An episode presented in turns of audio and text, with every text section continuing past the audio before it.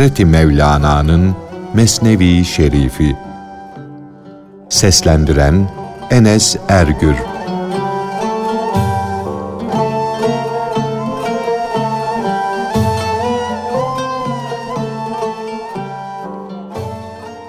Ahiret yurduna gelince şüphe yok ki o hayatın ta kendisidir.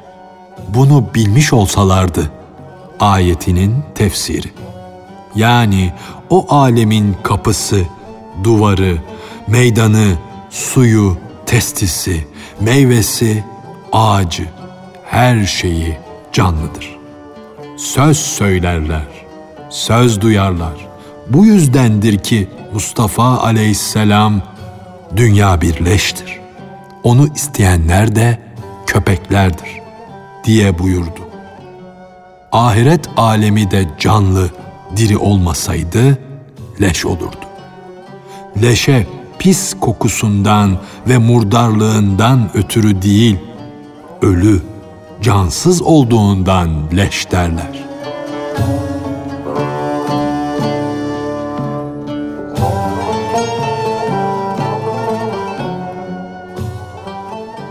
O dünya zerre zerre diridir, canlıdır. Orada her zerre nükteler bilir, sözler söyler. Onlar ölü dünyada eğlenmezler. Çünkü bu ot ancak hayvanlara layıktır. Yeri yurdu gül bahçesi olan kişiler nasıl olur da pis külhanda şarap içer, eğlenirler? Temiz ruhun yeri, yücelik makamı, cennetlerin en yüksek yeri olan illiyindir. Küçük kurt da pislik içinde yurt edinir. Hak sevgisiyle mahmur olanlara tertemiz ilahi içki sunulur. Şu gerçeği göremeyen kör kuşların nasibi de bu acısıdır. Hristiyanlar da peygamberlerin kiliselerde bulunan resimleriyle kanaat ederler. O resimler onlara kafi gelir. Bize göre ise manevi birer ay parçası olan peygamberler, o büyük varlıklar apaydın ortadadır. O yüzden bizim onların resimlerine ihtiyacımız yoktur. O peygamberlerin birer sureti şu dünyada oturmuş, elçilik etmiş, taat ve ibadetle meşgul olmuştur. Onların birer nakşı da ay gibi gökyüzünde parlamaktadır. O yüce nebilerin bu dünyada oturan maddi varlıkları etrafında bulunanlara nükteler söylemiş, manevi varlıkları ise Cenabı Hak'la konuşmuş, onun en iyisi, dostu olmuştur. Onun görünen kulağı bu sözü duyar, öğrenir. Can kulağı ise kün emrinin sırlarını duyar ve o ilahi sırlara kapılır.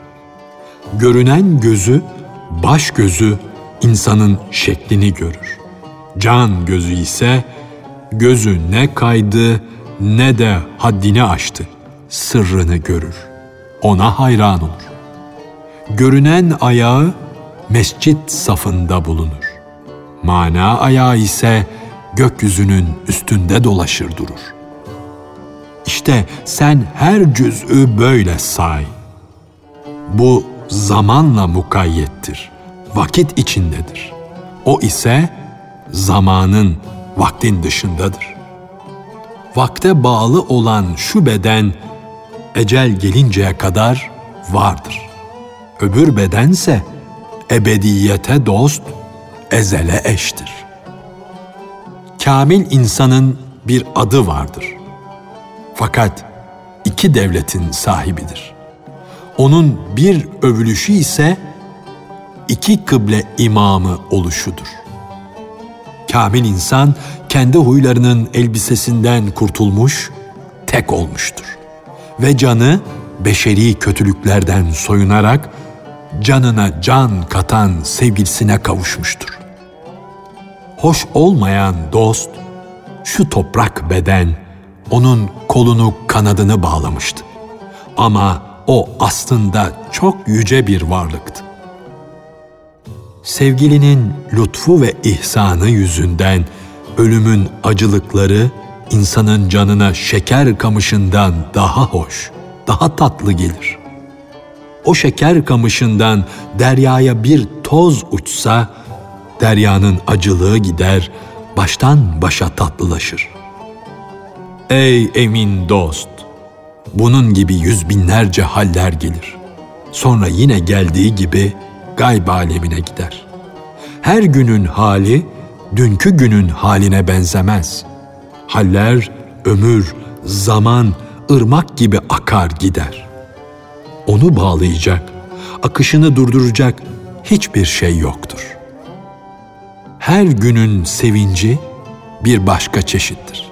Her günün düşüncesinin başka bir tesiri vardır. Ey genç! Şu beden bir misafirhanedir. Her sabah o eve koşa koşa yeni bir misafir gelir. Sakın bu misafir bana yük olur, kalır deme. Biraz kalır, sonra yine geldiği gibi gider. Yokluğa karışır. O görünmeyen cihandan, gayb aleminden gönlüne gelirse, onu bir misafir say. Onu hoş tut. Güler yüzle karşıla.''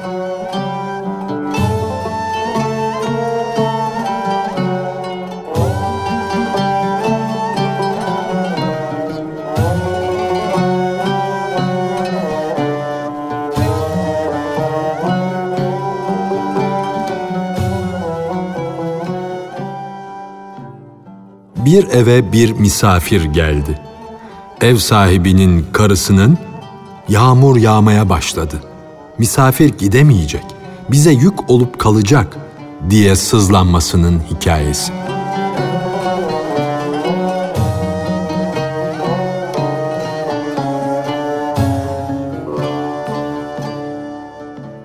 Birisine beklenmedik bir konuk geldi. Ev sahibi onu çok iyi karşıladı. Sofra kurdu, onu ağırladı. Ona ikramlarda bulundu. Tesadüf bu ya, o gece onların mahallelerinde düğün vardı. Ev sahibi gizlice karısına hanım dedi. Bu gece iki yatak ser. Bizim yatağımızı kapının yanına, misafirin yatağını da öbür tarafa ser. Kadın kocasına, ey benim iki gözümün nuru dedi. Emrin baş üstüne. Merak etme. Misafire hizmet ederim. Güler yüz gösteririm. Kadın iki yatağı da hazırladı. Kendisi de sünnet düğününe gitti. Orada uzun müddet kaldı. Aziz misafir kadının kocası ile evde kaldı. Ev sahibi misafirine kuru, yaş, çerezler, meyveler ikram etti. O iki aziz dost yediler, içtiler. İyiden, kötüden, başlarından geçenleri gece yarısına kadar birbirlerine anlattılar. Uzun uzun konuşup dertleştikten sonra misafirin uykusu geldi. Gidip kapının yanındaki yatağa girip yattı. Kadının kocası utandı da misafirine, ''Canım kardeşim, senin için hazırlanan yatak oradaki şu yataktır.'' diyemedi. Ey kerem sahibi dost! Senin yatıp uyuman için öte tarafa döşek serdik demekten çekindi. Böylece ev sahibinin karısına söylediği söz ters oldu. Konuk öteki yatağa yatıp uyuyunca kendisi de misafir için hazırlanan yatağa girdi. Tesadüf o gecede öyle şiddetli bir yağmur yağmaya başladı ki bulutların çokluğu, gök gürlemeleri, şimşek çakmaları herkesi şaşırttı. Kadın düğünden dönünce kocasını kapı yanındaki yatakta, misafir amcanın da öte taraftaki yatakta yattığını sanarak çırılçıplak soyundu, yatağa girdi. Kocası sandığı misafiri istekle birkaç kere öptü. Kocacığım dedi. Hani bir şeyden korkuyordum ya, o korktuğum başıma geldi mi geldi. Geldi mi geldi. Yağmur ve çamur yüzünden misafir bize takılıp kalacak. Beylik sabun gibi elden çıkmayacak. yani değersiz sabun gibi işe yaramayacak. Bu yağmurda, bu çamurda o nasıl gidebilir? Başın ve canın hakkı için o artık bize yama. Misafir bu sözleri duyunca hemen yataktan sıçradı, kalktı. Hanım dedi, merak etme. Beni bırak, benim ayakkabılarım var. Ben çamurdan korkmam. Ben gidiyorum. Allah size hayırlar ihsan etsin. Yolculukta ruh bir an bile dinlenemez, rahat edemez. Yolcu bir önce geldiği yere dönmeli. Madenine, ezel alemine varıncaya kadar bir yerde eğlenmek, avunmak, dilenmek bile yolcunun yolunu keser. Kadın o soğuk sözleri, o manasızlıkları söylediğine pişman oldu. Çünkü o eşsiz misafir bu sözlerden gücenmiş, yola düşmek üzereydi. Kadın, ''Ey efendi, ey sultanım, şaka ettim, şakamı hoş gör.'' diye yalvardı, diller döktü. Yerlere kapandı, secdeler etti, ağladı, sızlandı. Fayda etmedi. Misafir onları üzgün ve hasrette bıraktı, kalktı gitti. Misafirin ayrılıp gitmesinden sonra adam da kadın da yaslara büründüler. Çünkü onlar o aziz mihmanın hakikatini görmüşler, leğen altında kapandığı halde onun sönmeyen nurunu müşahede etmişlerdi. Gerçekten de misafir yola düşüp gitmeye başlayınca ova onun nuru ile cennet gibi aydınlanmıştı. Gece karanlığından sıyrılmıştı. Ev sahibi adam başından geçen bu maceranın utancından, gamdan içine düşen vicdan azabından ötürü kendi evini artık bir misafir evi yaptı. Gizli bir yoldan her ikisinin de gönüllerine her zaman o misafirin hayali gelir de onlara derdi ki, ben Hızır'ın dostuyum. Geldim. Size yüzlerce lütuf hazinesi, yüzlerce cömertlik definesi saçtım. Fakat siz bu hali anlayamadınız. Nasibiniz yokmuş. Kısmetiniz değilmiş.''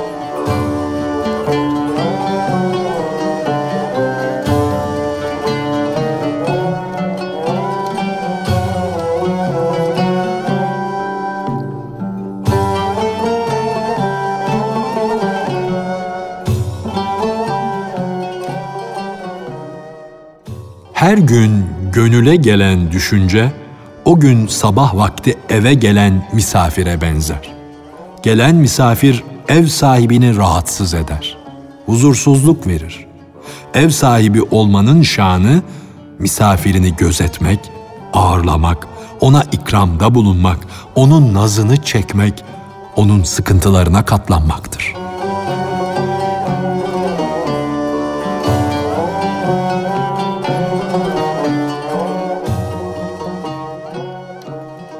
her gün bir eve nasıl bir misafir gelirse, senin gönül evine de her an bir düşünce, aziz bir misafir gibi gelir, konar. Ey benim canım efendim, sen düşünceyi, fikri bir adam farz et. Çünkü insan düşünceyle insan sayılır, değerlenir, canlanır. Gam düşüncesi sevinç yolunu keserse üzülme. Çünkü o gam senin için sevinç ve neşe hazırlamaktadır. Gönül dalındaki sararmış, kurumuş yaprakları ayırır. Daldan yeni ve yeşil yapraklar bitmesine yardım eder. Ötelerden yeni bir zevk gelsin diye eski sevincin kökünü çeker çıkarır, kökünü kazır üstü yapraklarla, kurumuş dallarla örtülü, yeni kökü bitirsin, çıkarsın diye gam çürümüş, pörsümüş olan eski kökü söker, atar. Gam gönlünden neyi döker, neyi sökerse karşılık olarak gerçekten de daha iyisini getirir. Hele gamın gerçek inanç ehlinin kulu, kölesi olduğunu idrak eden kişiye gam daha fazla lütuflarda, ihsanlarda bulunur. Bulutlar, şimşekler aksilik yapmasalar, suratlarını asmasalar, gürlemeseler, ağlamasalar, üzümler güneşin gülümsemesinden yanar, kavrulurlardı. Kutluluk, kutsuzluk, neşe ve keder gelirler, gönüllerimize misafir olurlar. Bunlar yıldızlara benzerler. Burçtan burca konarlar. Işıklarını evden eve gönderirler, saçarlar. Saadet, mutluluk senin burcuna geldi. Senin burcunda konakladı mı, sen de onun gibi tatlılaş, çevikleş ki o ay ile buluşunca gönül sultanına senin namına teşekkürlerini arz etsin. Hazreti Eyüp tam yedi yıl belaya sabretti. Razı oldu. Allah'ın gönderdiği misafiri hoş tuttu. O sert ve çirkin yüzlü bela Hakk'ın huzuruna dönünce Hazreti Eyyub'un şikayetlerini, sızlanmalarını değil, yüzlerce çeşit şükürlerini Hakk'a arz ederdi. Bela Cenab-ı Hakk'a maruzatta bulunur derdi ki, Ey Allah'ım! Ben Eyyub'un bütün sevdiklerini öldürdüğüm halde, senin emrinle o işleri yaptığım, onu çok hırpaladığım için sana olan sevgisinden ötürü bir an yüzünü bile ekşitmedi. Allah'a vefa gösterdi. Hakkın hikmetlerle dolu bilgisine ve takdirine inandı da sızlanmaktan, şikayetten utandı. Başına gelen bela ile süt ile bal gibi kaynaştı, karıştı. Ey hak yolu yolcusu! Şunu bil ki gönüle her gün yeniden yeniye fikirler, üzüntüler gelir. Sen de onları güle güle karşıla. Ey benim Halikim, yaratıcım, sen beni belanın şerrinden muhafaza et. Fakat onun yüzünden gelecek lütuftan, ihsandan da beni mahrum etme. Rabbim, gördüğüm, uğradığım belalara karşı lütfet de şükredeyim. Geçip gidince de neden şükretmedim diye hasset çekmeyeyim. O ekşi yüzlü, asık suratlı derdi hoş tut. O ekşiliği şeker gibi tatlı say. Bulutun da görünüşte yüzü ekşidir. Ama çorak yerleri yok eder. Oraları gül bahçeleri ile süsler. Gam fikrini, kederi, üzüntüyü gelip geçici bir bulut gibi kabul et de o asık suratlıya karşı pek o kadar surat asma. Belki de elde etmek için koşup durduğun o gevher yani manevi saadet onun elindedir. Kederler, ıstıraplar sana manevi inciler getirmese de eli boş olarak senin karşına çıksalar bile onlar senin tatlı huyunu arttırmış olurlar. Bir başka yerde bu sabır ve tahammül huyunun sana faydası dokunur. Beklemediğin bir sırada bir gün dileğine kavuşursun. Şunu iyi bil ki senin sevinmene, gülmene mani olan kederler, ıstıraplar, kainatı yaratan büyük bir sanat sahibinin emriyle, onun hikmetiyle gelmişlerdir. Ey delikanlı! Sana gelip çatana bir musibet, bir felaket deme. Belki de sana felaket gibi görünen bir mutluluk yıldızıdır. Sen ıstırabı hayatın aslı değil de cüz'ü sayarsan, ıstırabı zararlı görürsen, gözünü asıl olana diker, onu bekler durursun. Halbuki bekleyiş tat bakımından zehirdir. Ateşten daha şiddetlidir, yakar, yandırır. Bu yüzden sen daima her an ölür durursun, yanar yakılırsın. Fakat sen ızdırabın bir alın yazısı olarak geldiğini ve hayatın aslı olduğunu kabul eder de onu sevgiyle kucaklarsan hem bekleyiş ateşinden kurtulursun hem de huzura kavuşursun.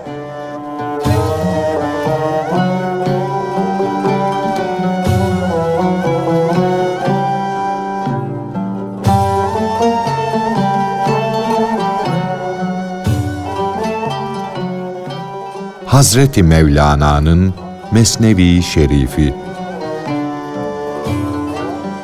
Seslendiren Enes Ergür